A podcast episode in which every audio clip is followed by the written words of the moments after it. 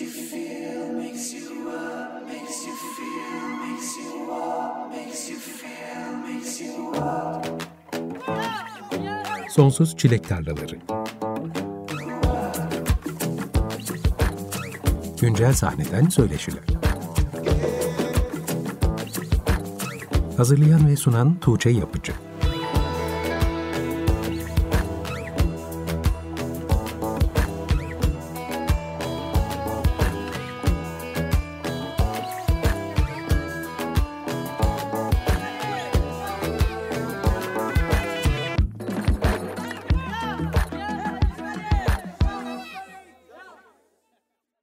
95.0 Açık Radyo'da Sonsuz Çilek Tarlaları programından herkese merhaba. Ben Tuğçe Yapıcı. Programın açılışını Viski'nin 1986 tarihli Babaanne albümünden Bak Biz Genciz adlı parçasıyla yaptık. Programın sürekli takipçilerin artık bildiği üzere bu programda çoğunlukla yerli sahneden müzisyen konuklarımla söyleşiler gerçekleştiriyorum.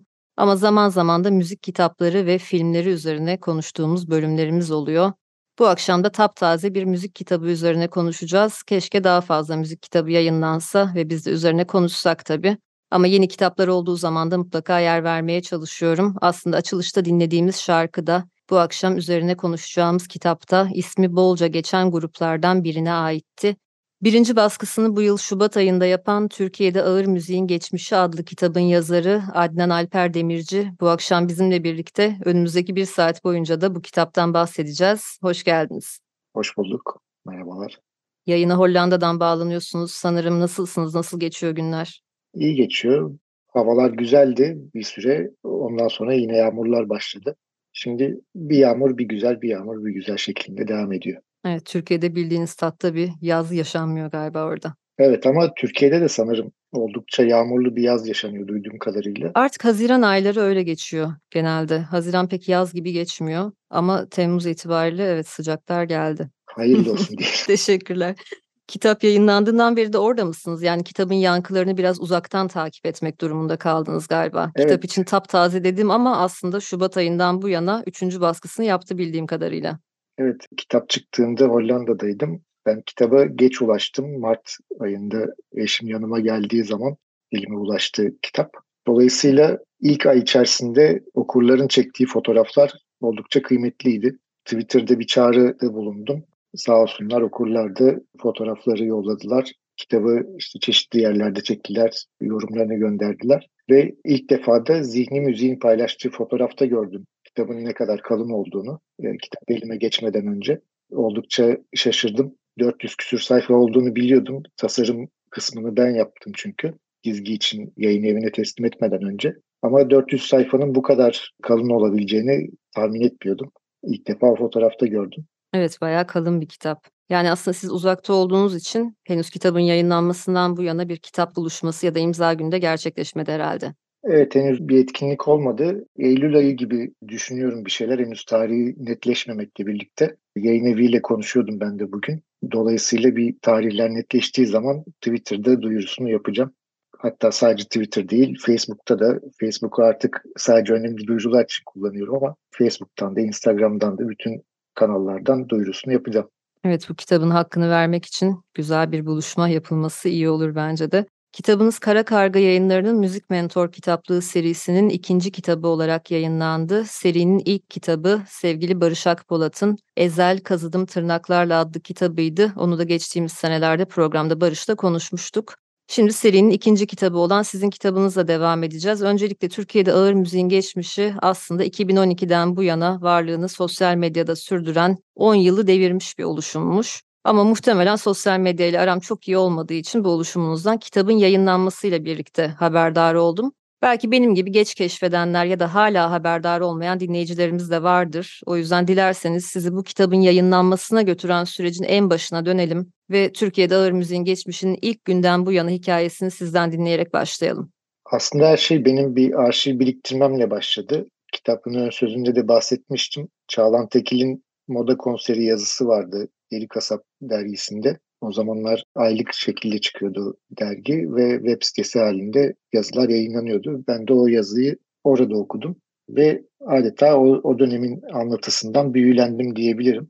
Muhtemelen bu başlangıç noktasıyla arşiv oluşturmaya başladım. Forumlarda çeşitli sitelerdeki paylaşımları bir araya getirerek farklı sitelerde gördüğüm fotoğrafları, konser afişlerini, gazete küpürlerini bir araya getirerek bir klasörde biriktirmeye başladım. Peki bu Çağlan Tekil'in yazısıyla karşılaşmanız ve sonrasında arşivciliğe soyunmanız hangi seneye tekabül ediyor?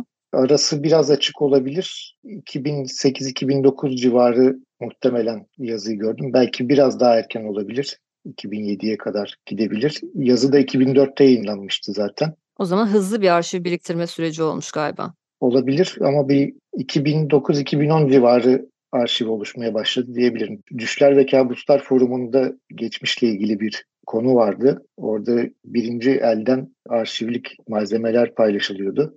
Oradaki fotoğrafları kaydettiğimi hatırlıyorum. Ve ilk parçalar da oradan geldi. Ondan sonra Facebook'un yaşça daha büyük bir kitleyi çekmesini fark ettim. Ve bunu bir avantaj olarak kullandım. Eski dönemleri yaşamış metalci abilerin profillerini tabiri caizse dikizledim. Orada paylaştıkları fotoğrafları eski döneme dair müzikle ilgili fotoğraflarını kaydettim. Ve arşiv bu şekilde genişledi. Bir tasniflenme ihtiyacı ortaya çıktı. Ve tasniflediğimde gördüm ki tarihe göre sıraladığımda gördüm ki buradan bir anlatı çıkabiliyor. Ve bu anlatı bir zaman çizelgesinde dizilebiliyor. Tam o sıralarda da 2012 civarı Facebook'ta timeline arayüzü vardı. Bir zaman çizelgesinin sağına ve soluna paylaştığımız olaylar diziliyordu. Ve benim arşivin yapısının bu dizilime oldukça uygun olduğunu düşündüm. Facebook'ta sayfa açma fikri böyle ortaya çıktı. Ve ilk paylaşımlarım hep bu zaman çizelgesinin etrafına denk geldi. Tabii zaman içinde bu arayüz iptal edildi Facebook tarafından ve tek sütunlu anlık paylaşımların öne çıktığı bir arayüz ortaya çıktı. Ve o sebeple ben de paylaşımları biraz azalttım diyebilirim. 2014-2015 senesi haricinde 2019'a kadar oldukça hafif geçti diyebilirim. Türkiye'de müziğin geçmişinin sosyal medya varlığı.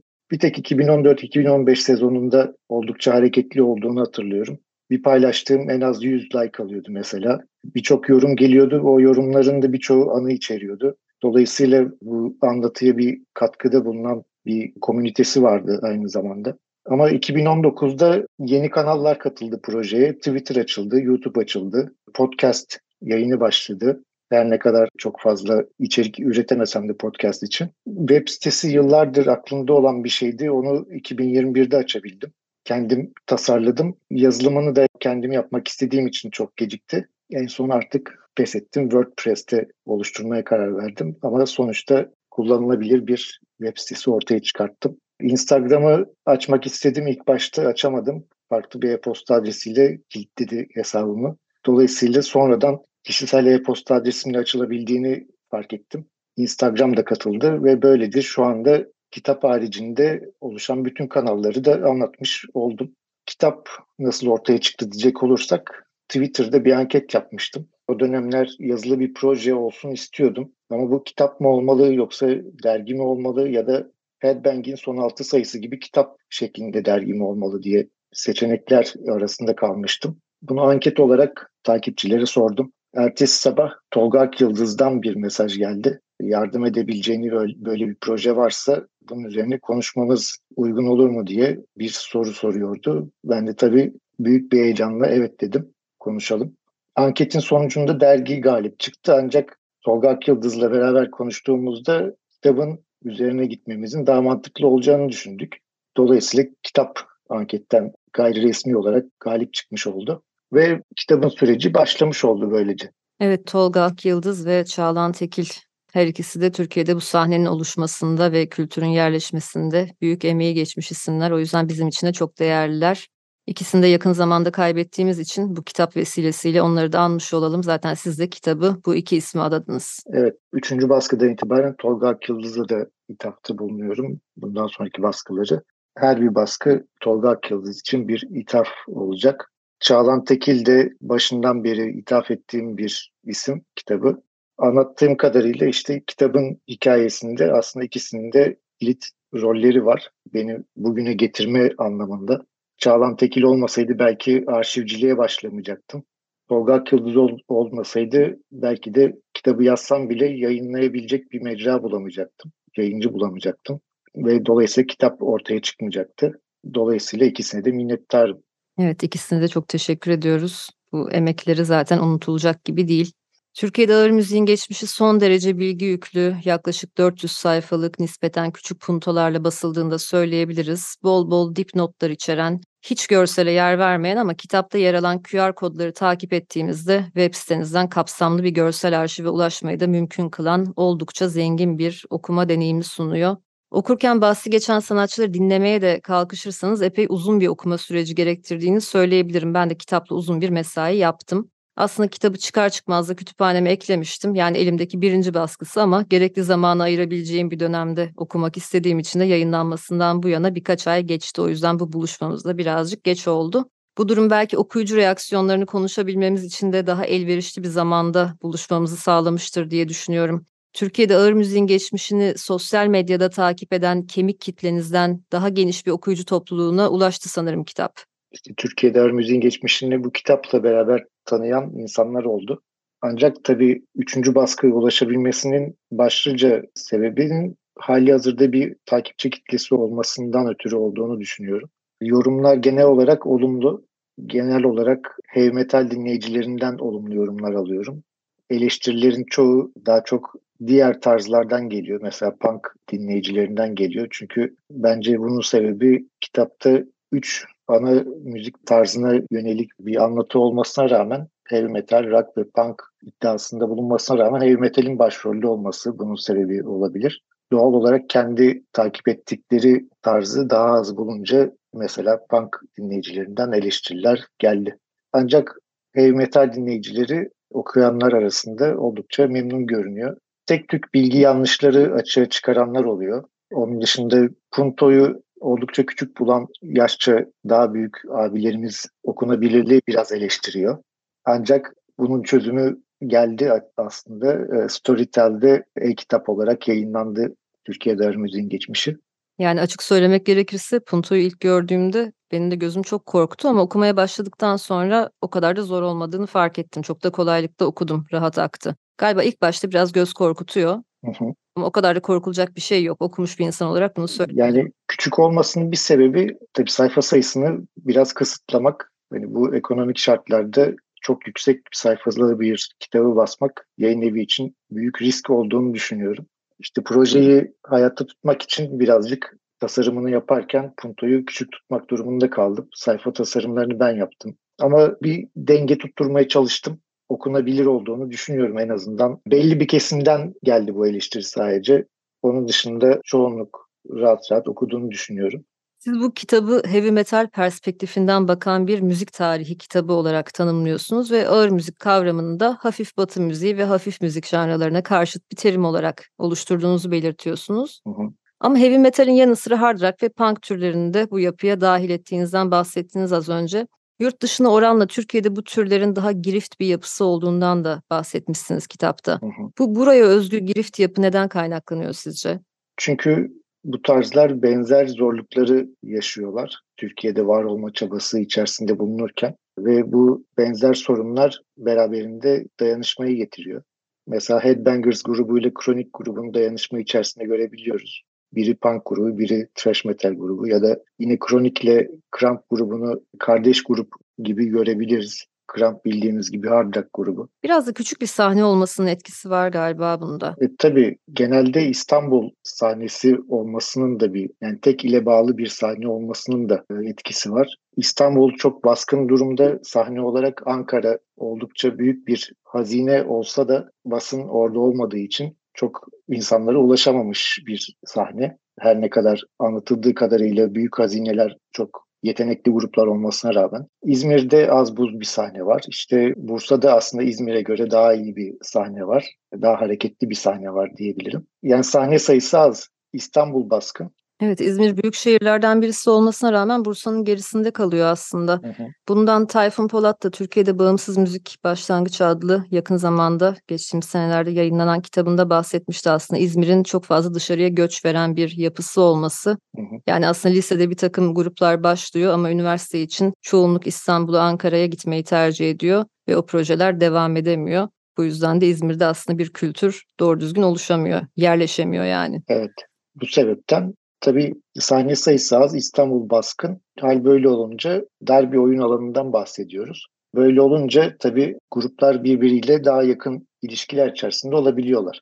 Ben kitaplar üzerine konuştuğumuz programlarda daha çok kitabı oluşturan tercihlere odaklanmayı seçiyorum ama bazen dinleyiciler sadece ön sözü konuştuğunuz keşke kitabın içeriğinden de biraz bahsetseydiniz gibi serzenişlerde bulunabiliyorlar.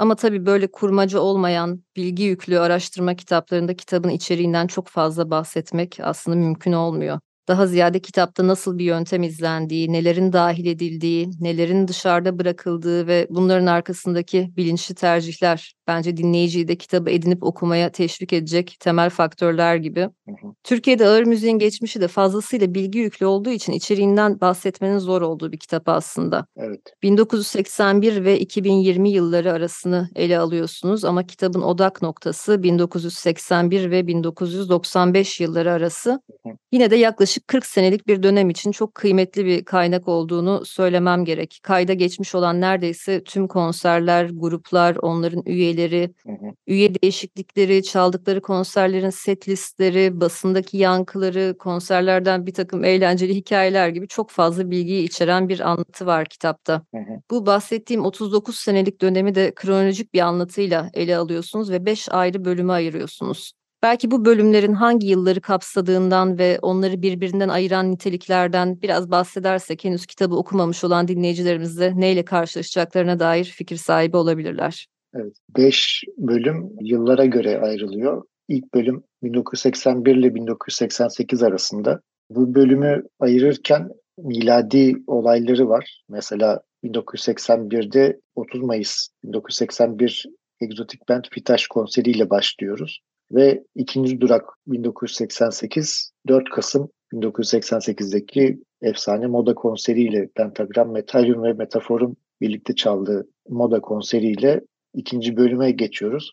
Bu iki bölümün miladi olayları var başladığı. Ancak ondan sonrası daha içgüdülerle belirlediğim sınırlar söz konusu diyebilirim. 1995 yılı civarında bir metamorfoz oluştuğunu gözlemledim gruplar özelinde. Birçok grubun tarz olarak dönüştüğünü, olgunlaştığını, farklı arayışlara gittiğini gözlemledim. Dolayısıyla 95'i ayrı bir dönüm noktası olarak ele aldım. İkinci bölümü orada bitirdim. Üçüncü bölümü 2002'ye kadar devam ettirdim. 2002 olmasının sebebi hem yavaş yavaş 99 yılında başlayan metalci linçi, satanist avı olaylarının yavaş yavaş durulmaya başlaması, medyanın bu konudaki ilgisini azaltması hem de yaz festivallerinin başlaması olarak düşündüm. Aslında tam olarak 2003 yılında başlıyor heavy metalcileri ilgilendiren yaz festivalleri. Ancak 2002'de 3. bölümü bitirmeyi uygun gördüm. Tabii bu noktaya kadar hep 7-8 yıllık periyotlar içerisinde olduğunu gözlemledim yaptığım bölümlerin. Bunun üzerine bir 7-8 yıl daha ekledim. 2009'a ulaştım ancak 2009'da herhangi bir dönüm noktası bulamadım. Dolayısıyla biraz daha ileriye baktım. İleride gördüm ki yaz festivallerinin oldukça hızlı bir noktaya gittikten sonra aniden tam tersi yönde zorlaştığı, azaldığı bir döneme rastladım.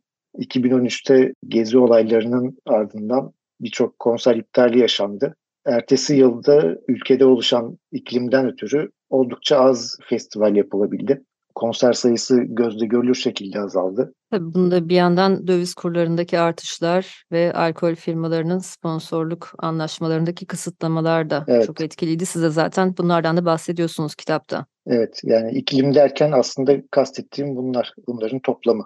Yani 2012'de festival yapmakla 2014'te festival yapmak arasında dağlar kadar fark ortaya çıktı. Bu sebeple 2013'ü bir sonraki dönüm noktası olarak ele aldım ve 2013'e bir daha bir 7-8 yıl ekledim. 2020'ye ulaştım. 2020'de malumunuz hem Çağlan Tekil'i kaybettiğimiz yıl hem de koronavirüsün yayıldığı dolayısıyla hayatlarımızın bir miktar o dönem için oldukça fazla değiştiği bir dönem. Ancak kitabı bitirme noktasının Çağlan Tekil'in hayatını kaybetmesi olarak belirlemenin uygun olduğunu düşündüm. Anlamlı bir son olacağını düşündüm. Dolayısıyla kitabın başlangıcı 30 Mayıs 1981 Egrotic Band, ve bitişi 7 Nisan 2020 Çağlar Tekin'in aramızdan ayrılışı şeklinde. Tabii bu bölümler arasında dediğim gibi farklı müzikal yönelimler görmek mümkün. Mesela ilk dönemin birinci bölümün grupları ile ikinci bölümün grupları arasında oldukça farklar var. Ve kitabın kapsamı olarak da aslında biraz farklar var. Mesela Aqua grubu sert bir grup değil 80'li yıllardan. Hatta hafif denebilecek bir müzik yapıyor. Ancak 80'li yıllarda birinci bölümün geçtiği havada kitaba eklenebilecek bir gruptu. Yeni dalgaya eklemlenebilmiş bir gruptu. Mesela o yüzden birinci bölüme daha geniş bir perspektifle baktım. İkinci bölüme gelince daha çok sert gruplar ortaya çıktı. Thrash metal yapan işte Pentagram, Metafor, Metalium, Kronik bunun gibi gruplar ön plandaydı. 95'e doğru death metal, thrash metalin önüne geçti. Aslında kültür yerleştikçe de daha alt janralara doğru bir yayılma görülüyor grupların üretiminde. Evet, 95'ten sonra tarzlar iyice çoğaldı. Takip etmesi de zorlaştı. Dikkat ettiyseniz kitaptaki detaycılık 95'ten itibaren birazcık azalıyor. 98'den itibaren de yerli konserleri rapor etmeyi bırakıyorum. Sadece yabancı konserlere odaklanıyorum. Çünkü imkanlar çoğalıyor ve insanlar barlarda konsere çıkabiliyorlar. Daha çok konser verebiliyorlar. Konserlerin sayısı çoğalıyor, büyüklüğü azalıyor yalnız. Bu yüzden kitapta 98'den itibaren yabancı konserlere yer veriyorum. Kitaba dair konuşulacak çok fazla konu var. Ben de sohbeti hiç kesmeyi sevmiyorum. Ama bu akşam üç tane şarkı dinleyelim diye düşündüm. Bunları da sizin seçmenizi rica ettim. Whiskey'den Bak Biz Genciz'le programa başladık. Şimdi de Dr. Skull'dan The Gate of Brandenburg dinleyeceğiz. Neden bu parçaları seçtiniz? Çünkü Whiskey 80'li yılları temsil etsin diye Whiskey'i seçtim. Whiskey'nin babaanne albümünden bir şarkı olmasını istedim. 90'ları temsil edecekse Dr. Skull temsil etsin istedim. Gerçi tam 90 yılında çıkmış, hazırlanması 80'li yılları bulan bir şarkı The Gate of Brandenburg. Ancak dinleyicilere ulaşması 90'lı yıllar sonuçta. Bir sonraki dinleyeceğimiz şarkı programın kapanışındaki şarkı ise kişisel kontenjandan girdi diyebilirim. Benim favori gruplarından birisi Kronik. Kronik'ten bir şarkı seçtim.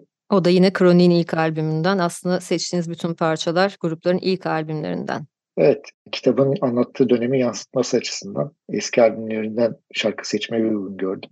Dr. Skull da favorilerinizden biri gibi anlıyorum. Aslında kitapta oldukça tarafsız bir üslupla anlatmaya Aslında çalışmışsınız evet. ama Dr. Skull'ı özel olarak sevdiğinizi hissettim. Evet yani çünkü e, Dr. Skull'ın ayrı bir durumu var aslında. Tanıyan mutlaka seviyor. Sevmeyen kimseye rastlamadım. Bir tek Hollandalı birini dinlettim. O pek e, yanaşmadı ama herhalde o da Hollandalı olduğu içindir diye düşünüyorum. Türkiye'den kime dinlettiysem mutlaka beğendi. Hoşlarına gitti. O yüzden Dr. Skull'da ayrı bir tılsım olduğunu düşünüyorum. Galiba bu da kitapta bahsettiğiniz çok farklı türlerden özgün bir sentez oluşturabilmelerinden kaynaklanıyor. Yani herkes aslında kendi müzik zevkine göre bir şeyler bulabiliyor Dr. Skull'ın müziğinde. Öyle, o var. Bir de oldukça samimi olduklarını düşünüyorum. Hem hayat görüşleri hem bunu müziğe yansıtmaları hem de basına verdikleri demeçler. Özü sözü bir diyebileceğimiz nadir gruplardan birisi Dr. Skull Türkiye'de müziğin geçmişinde. O zaman şimdi dilerseniz Dr. Skull'dan The Gate of Brandenburg dinleyelim. Sonrasında söyleşimize kaldığımız yerden devam edelim. Açık Radyo'da Sonsuz Çilek Tarlaları programı devam ediyor. Bu akşam Türkiye'de Ağır Müziğin Geçmişi kitabının yazarı Adnan Alper Demirci ile beraberiz. İlk bölümde bahsettiğimiz üzere son derece bilgi yüklü ve içeriğinden bahsetmesi zor bir kitap ama ilk bölümde kitabı oluşturan tercihlerden ve içeriğinden mümkün olduğunca bahsetmeye çalıştık en azından. Henüz kitabı okumamış olanlara bir fikir verecektir ilk bölümdeki konuşmalarımız. Ve az önce de Dr. Skull'dan The Gate of Brandenburg dinledik. Ankara'ya gittik.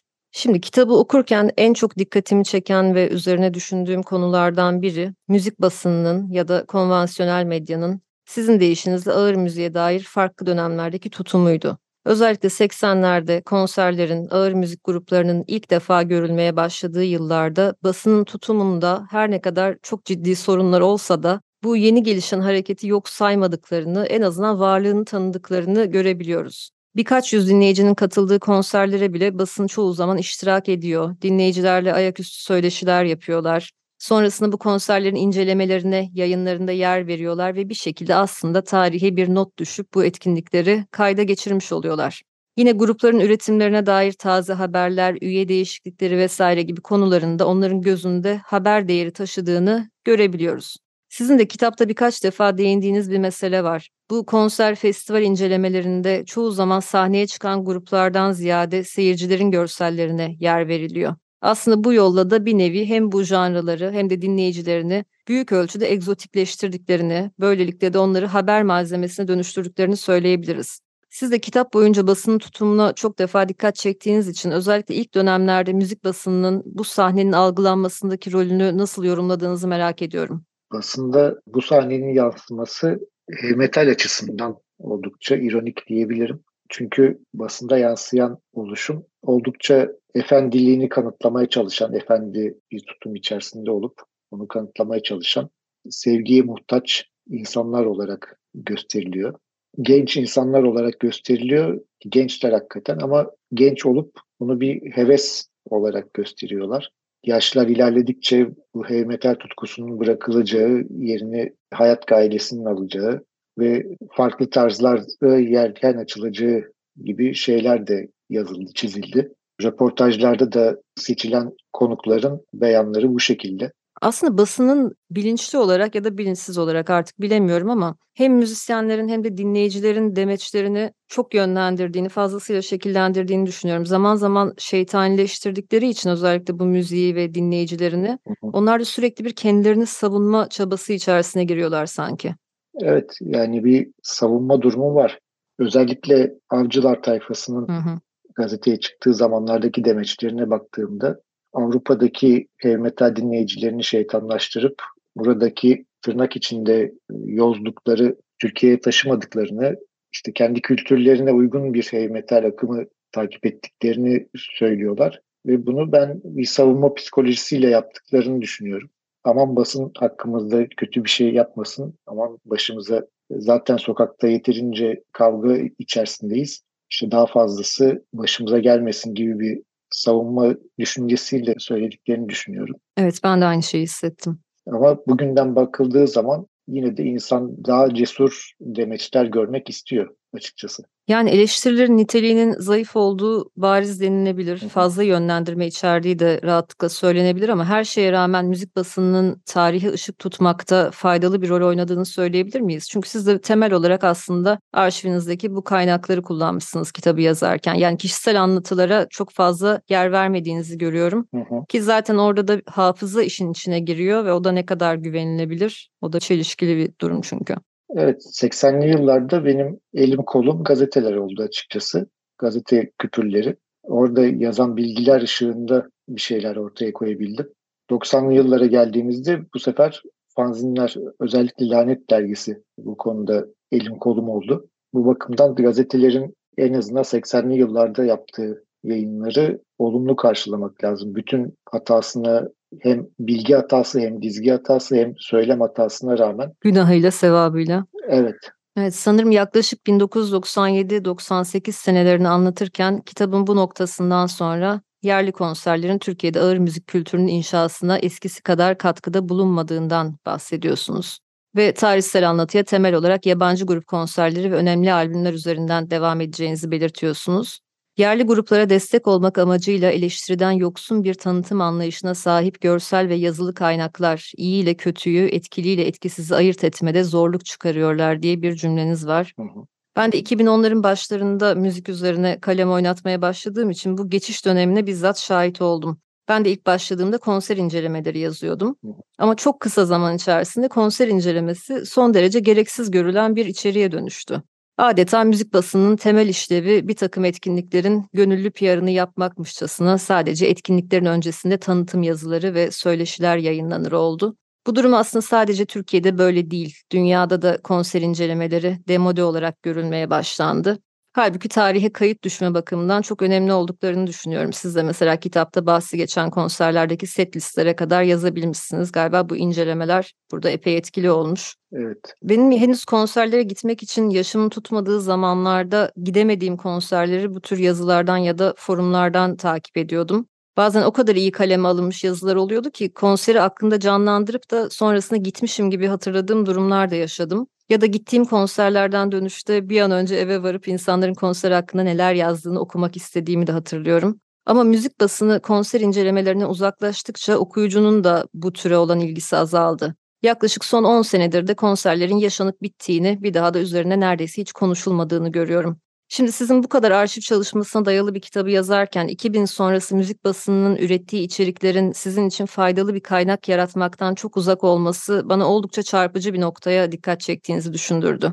Şu anda aslında hepsi ağır müzik özelinde olmasa da çok sayıda dijital yayın mevcut. Evet bu yayınlar üretildikleri gün için anlamlı içeriklere yer veriyor olabilirler ama bundan 20 yıl ya da 40 yıl sonra bu yayınlara başvurulduğunda bugünün tarihsel bağlamı içerisinde herhangi bir şey ifade etmeyecekler mi acaba diye düşündüm. Sanırım sizin deneyiminiz de bu yönde olmuş. Yani böyle oldu açıkçası. Bu sebepten ötürü o cümleyi kurdum. Hem basılı dergilerin bir kısmı içeriğinde birçok gruba yer verip birçoğunu da hiç olumsuz bir şekilde geri bildirimde bulunmadan kötü grubu bile en azından kötü demeden yani kötü gruba iyi demese bile en azından kötüye kötü demeden bir içerik oluşturduğu için araştırmalarımda zorlandım açıkçası. Hani bu grup pek iyiye benzemiyor ancak kötü de demiyorlar. Acaba nasıl yankılar buldu? Dinleyicideki reaksiyon nasıldı? Bunu çözümlemek kolay olmuyor herhalde. E, pek yankısı da yok gördüğüm kadarıyla. Hani internet dönemine pek bir kalıntısı da kalmamış. Hakkında bir şey, bir fikir edinemiyorum.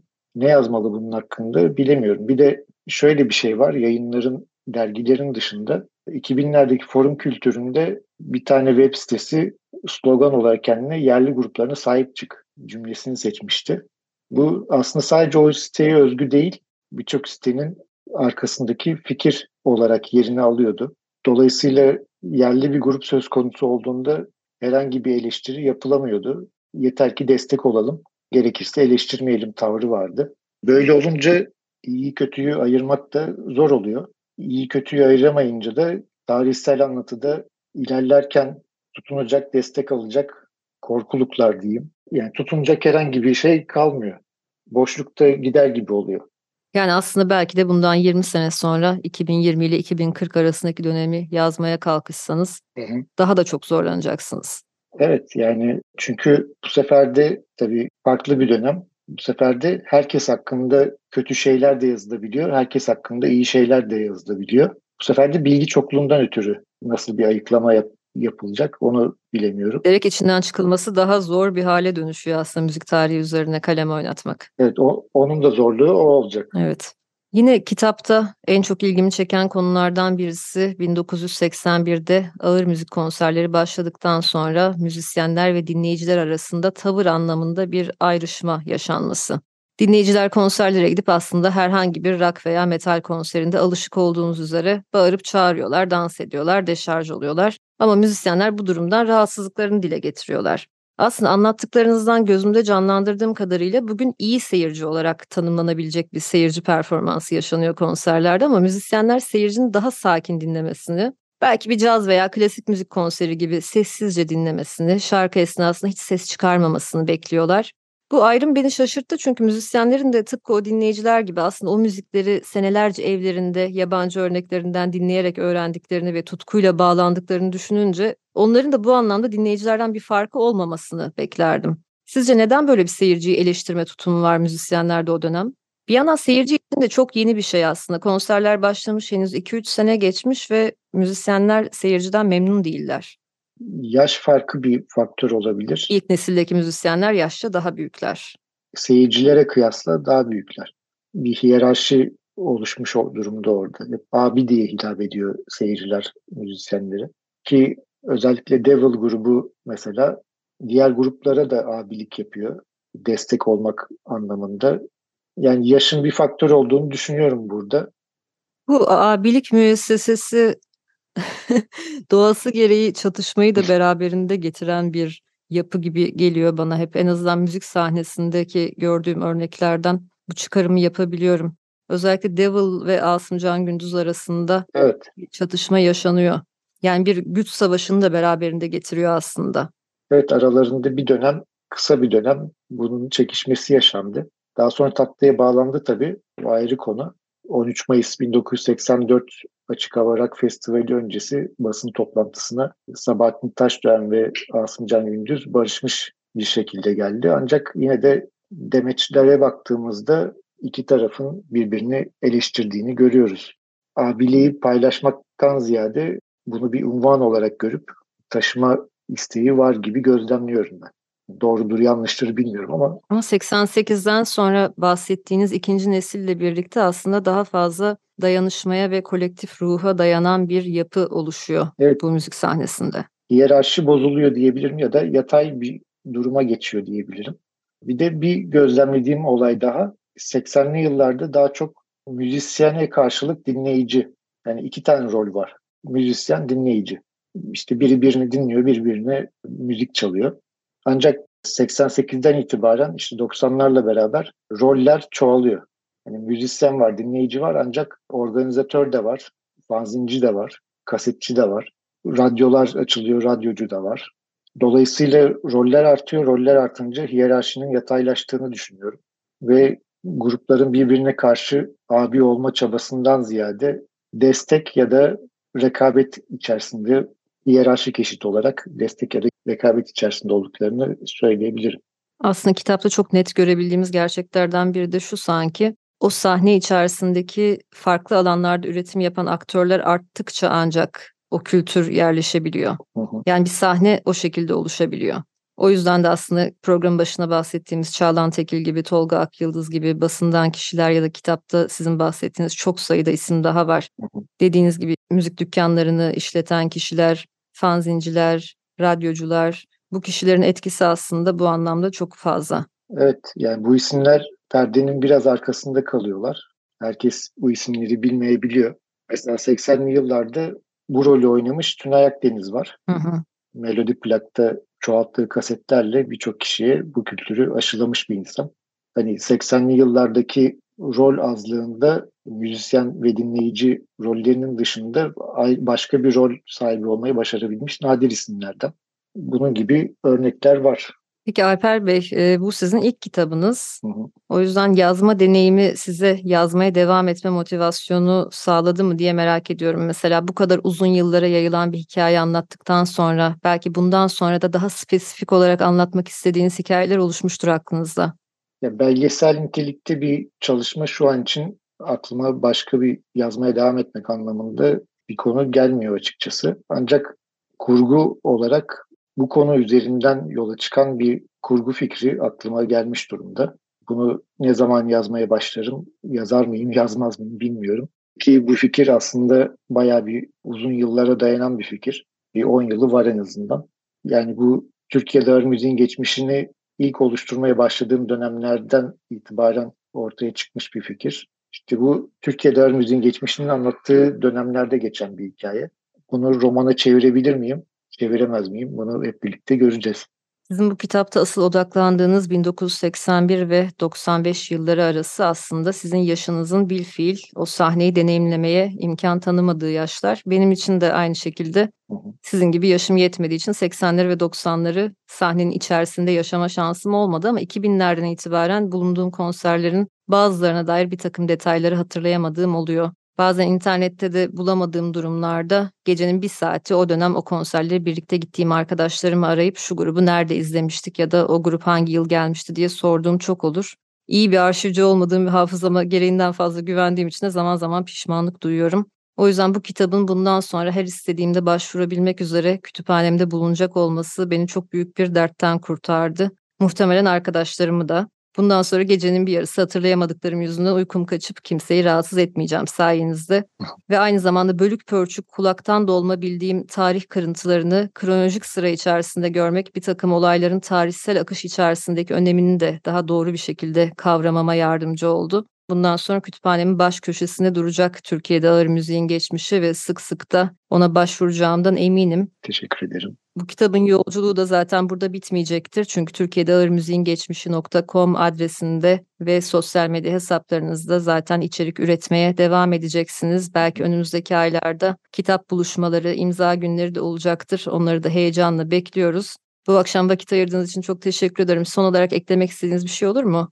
Ben teşekkür ederim Buluşmaların duyurusu için Twitter'ı TRD Ağır Müzik adresinden takip etmeyi ihmal etmesin dinleyicilerimiz.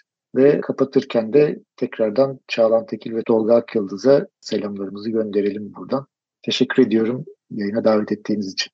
Ben çok teşekkür ederim. Bu akşam Türkiye'de Ağır Müziğin Geçmişi kitabının yazarı Adnan Alper Demirci ile beraberdik. Kitabın içeriğinden ve kitaptaki bazı tercihlerinden zamanımız el verdiğince bahsettik. Şimdi programın kapanışında Kronik'ten The Powers That Be adlı parçayı dinleyeceğiz. Bu parçayı da Alper Bey seçti. Kronik'in 1992 tarihli Endless For adlı ilk albümünde yer alan bir parça. Gelecek hafta görüşünceye kadar hoşçakalın.